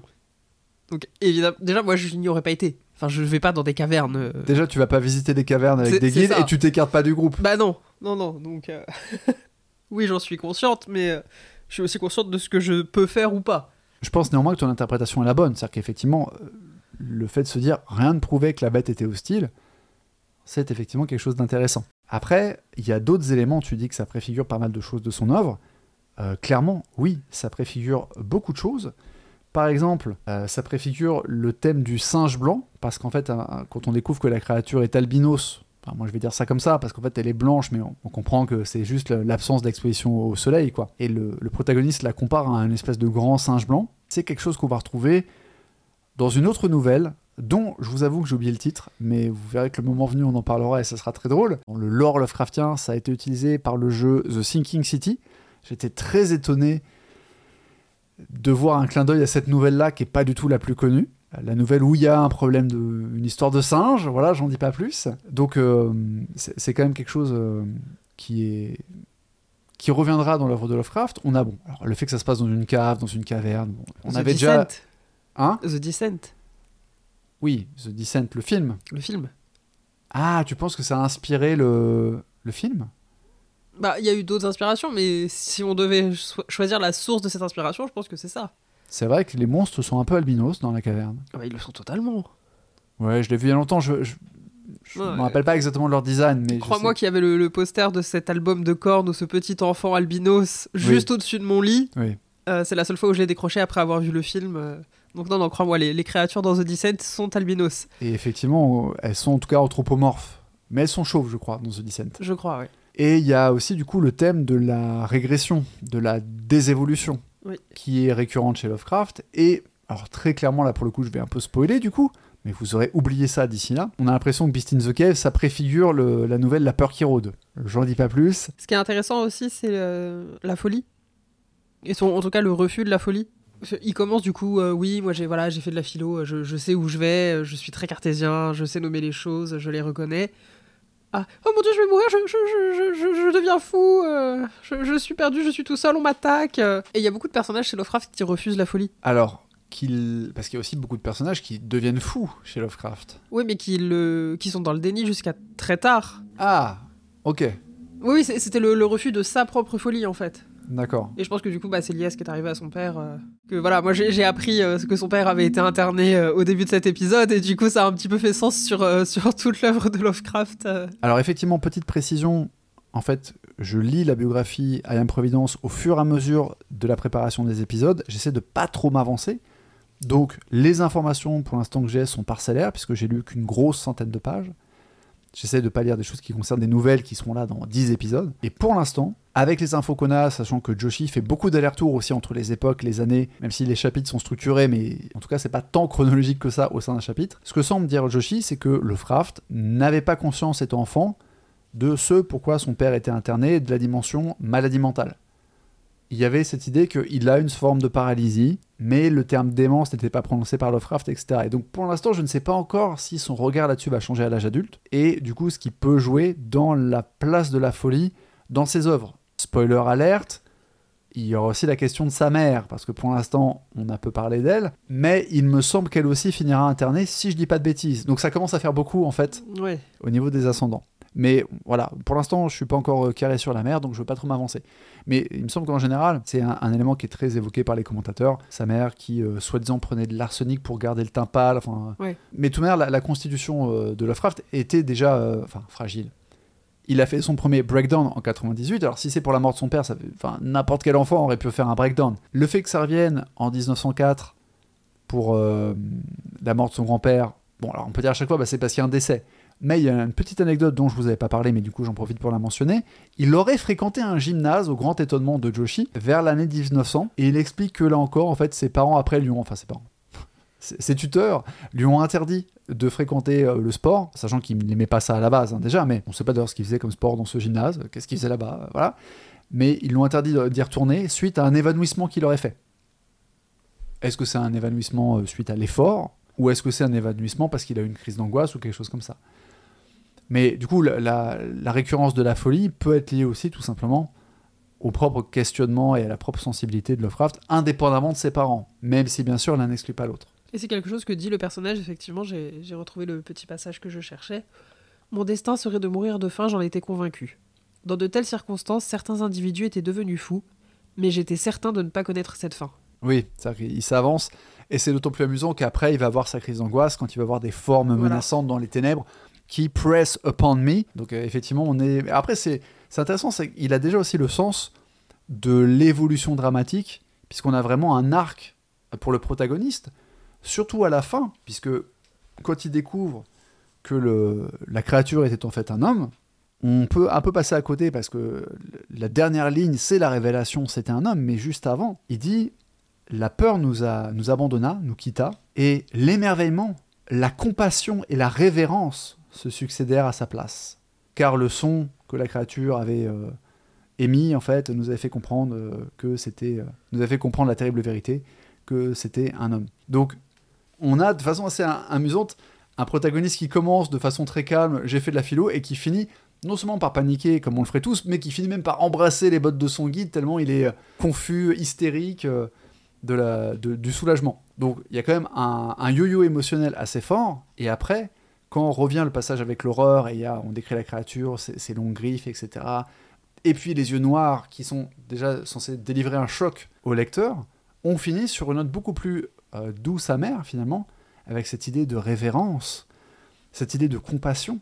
La chute ne met pas l'accent sur c'est horrible, enfin, je suppose que c'est quand même pensé, c'est une nouvelle un peu surnaturelle, enfin en tout cas euh, choquante, fantastique. Moi je trouve ça surnaturel dans le sens où tu dis bah comment la créature a fait pour vivre, C'est- pas tout à fait réaliste, c'est ça que je veux dire. À partir du moment où on te dit que la créature est un homme, non c'est pas surnaturel parce qu'il y a une explication logique et très rationnelle à la situation. Ce qui là encore nous donne un avant-goût de l'approche Lovecraftienne. Mais il y a aussi cette idée que bah, tu pourrais dire Oh mon dieu, c'est- tu peux dégénérer à ce point-là et devenir euh, tout blanc, euh, hirsute et aveugle et machin. Alors, oui, peut-être si tu arrives à survivre euh, 15 ans en vivant comme Gollum, parce que d'ailleurs, quand il décrit comment la créature a pu survivre, je me suis dit Ah, mais c'est inspiré Tolkien pour Gollum euh, qui pêche des poissons en souterrain, quoi. Mais la fin ne se veut pas tant que ça horrifique. La fin se veut à twist. Mais tu as ce changement dans, dans la tonalité émotionnelle avec l'histoire de la compassion et de la révérence que je trouve très, très sérieuse, très grave, tu vois. Et c'est pas péjoratif quand je le dis. Hein. C'est d'un seul coup, euh, la nouvelle adopte un ton très très grave. Bah, c'est un être humain, donc on, on le respecte et donc on est. Limite, tu pourrais imaginer la suite de la nouvelle, c'est ils vont le sortir de la caverne et lui procurer un enterrement digne de ce nom, quoi. Oui, c'est ça. Ils vont mettre une petite plaque. euh.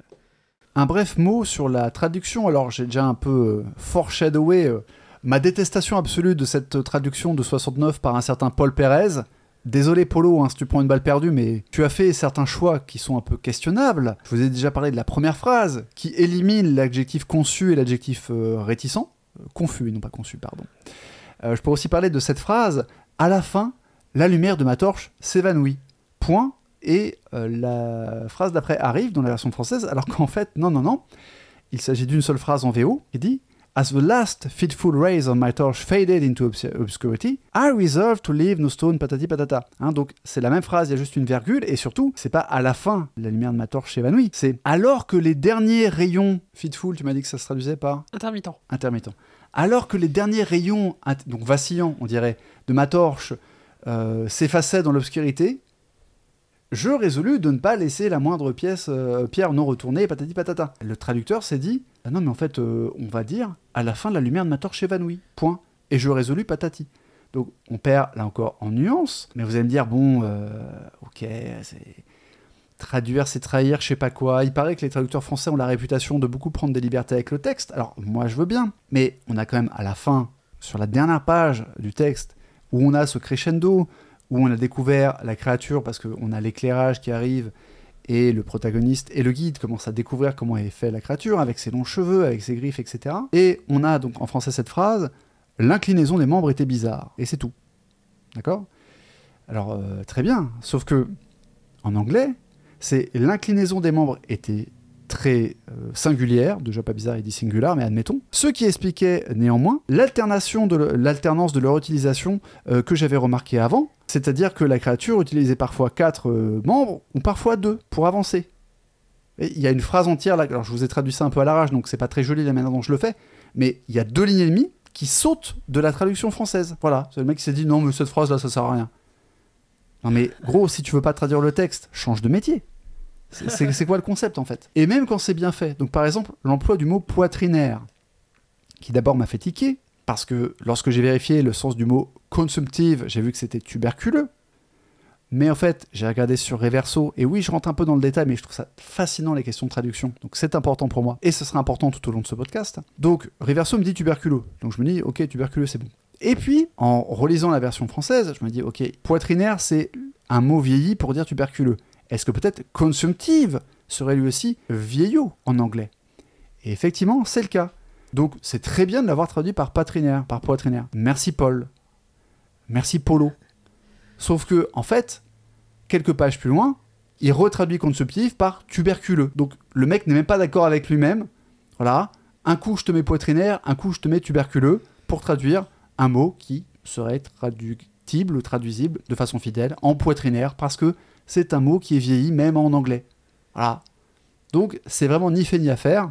Je suis sûr que les traductions plus récentes euh, de l'intégral bouquin ou de l'intégral Nemos sont meilleures. On les a pas sous les yeux, sous les mains. On, va se les procurer, rassurez-vous. Mais euh, voilà, je voulais quand même souligner le concept de il y a des gens qui ont lu la traduction de 69, hein, parce que voilà, euh, moi quand j'étais jeune, voilà, je voulais lire de Lovecraft, j'étais chez Gilbert Joseph à Paris, là, dans le quartier latin, j'ai vu Dagon, je me suis dit, ah c'est super stylé, la pochette elle était bien, et puis voilà, il y avait plein de nouvelles que j'avais pas lues, j'ai acheté ça, bah en fait, tu penses que tu as lu Beast in the Cave quand tu as lu cette traduction-là? Bah non, t'as pas lu Beast in the Cave. Tu as lu un ersatz de Beast in the Cave. Et donc pour finir, Audrey m'a fait remarquer qu'il y avait trop de citations dans cet épisode. Mais comme c'est mon podcast, j'en ai rien à foutre. Euh, je vais vous citer euh, ce que dit Estée Joshi au sujet de, ce, de Beast in the Cave. Parce qu'en fait, on a retrouvé donc euh, une mise en page où il y avait euh, un. On comprenait que c'était censé faire partie d'un recueil qui s'appelait euh, Tales of Terror. Et le système de recueil, c'est un truc que faisait aussi Howard Philip Lovecraft pour les poèmes. Voilà ce que dit Joshi quand il remarque qu'il n'y a pas de prix mentionné sur le, la compilation Tales of Terror. Il est intéressant de noter que Lovecraft envisageait déjà à cette époque de rassembler un recueil de ses contes. Nous ne savons pas quels autres contes, le cas échéant, devaient constituer le volume. Il est cependant hautement significatif que, autant que nous puissions en juger, Beast in the Cave soit la première œuvre pour laquelle Lovecraft n'a pas entrepris les procédures élaborées de publication que nous avons vues pour ses autres œuvres de jeunesse. Il n'y a aucun prix à poser, pas de tampon de maison d'édition fictive et aucun catalogue d'œuvres joints. Cette histoire devient donc le premier exemple de cette expression de soi abstraite et désintéressée qui allait devenir le pilier de la future théorie esthétique de Lovecraft. Ah, il sait écrire quand même, le monsieur. Alors, peut-être même plus que le travail du traducteur, parce que c'est pas totalement mon genre de défendre les traducteurs. Hein. Monique Le Bailly, si tu passes par là, je t'en veux toujours. Petite référence à la traduction, en tout cas une des traductions du Silence des agneaux en français. Alors c'est toujours la seule traduction euh, du livre papier à l'heure actuelle, je crois. Waouh Avec ce fameux roman, euh, l'infirmier euh, du, qui garde Hannibal Lecter dans le Silence des agneaux lit un roman qui s'appelle Bon sens et sensibilité. Voilà, de Jane Austen, hein, comme tout le monde le connaît, et sa, protagoniste féminine boit des boîtes de soda. C'est non. C'est peut-être une traductrice canadienne. Non, non, vraiment. Euh, j'ai checké, mais non. Euh, c'est peut-être surtout une, volonté en fait de la maison d'édition de se dire euh, c'est de la SF donc c'est de la littérature bas de gamme, c'est Lovecraft donc c'est vieux, tout le monde s'en fout, traduit ça comme ça et puis on n'a pas le temps de faire relire donc ça sort. Ça arrive aussi dans l'édition et notamment dans l'édition dans SF malheureusement chez les maisons d'édition généralistes. Les maisons d'édition qui font de la SF évidemment lui apportent un petit peu plus de de soins et de considération. De, soins et de considération. Et bah, comme tu le disais, là, c'est une traduction des années 70. C'était très peu considéré euh, à cette époque-là. C'est vrai que même si en France on a une traduction, une traduction de SF avec euh, Jules Verne et avec euh, Pierre Boulle notamment, j'ai lu C'est du généraliste, effectivement, puisqu'ils ont aussi un rayon développement personnel, ils éditent des livres de Tony Robbins, etc.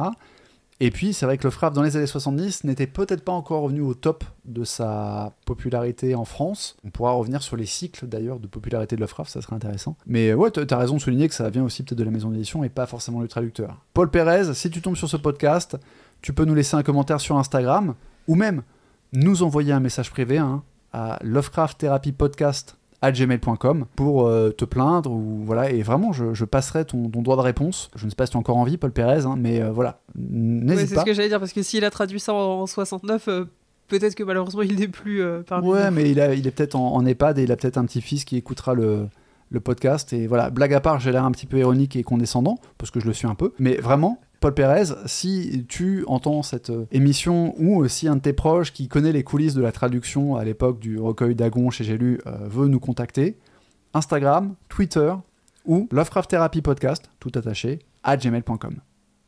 Je tiens à remercier Audrey qui m'a fait le plaisir de se joindre à moi pour me soutenir dans le lancement de Lovecraft Therapy, malgré le fait qu'elle soit en état avancé de nez bouché, euh, gorge qui gratte et autres nez qui piquent.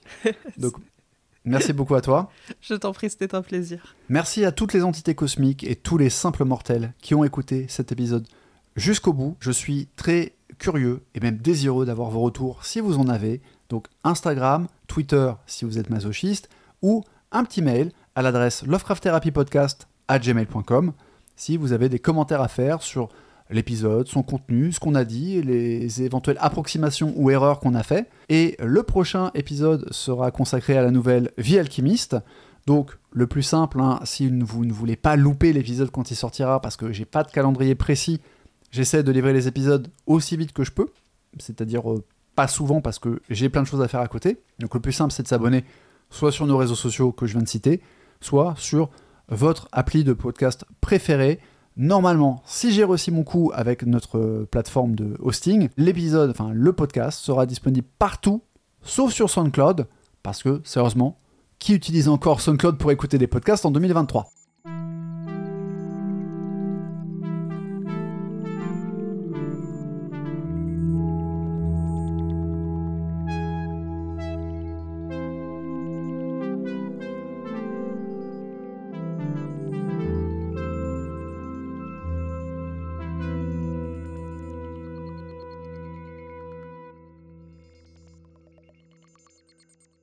Avec la curiosité insatiable de la petite enfance, je passais des heures à examiner les images à la fin du dictionnaire intégral de Webster. Donc le Webster, hein, c'est ce qui allait devenir plus tard le Merriam-Webster. Donc c'est le gros dico classique euh, de la langue anglaise. Absor J'aurais bien dû faire cette précision parce qu'en fait, du coup, ça tue le rythme de la c'est complètement débile.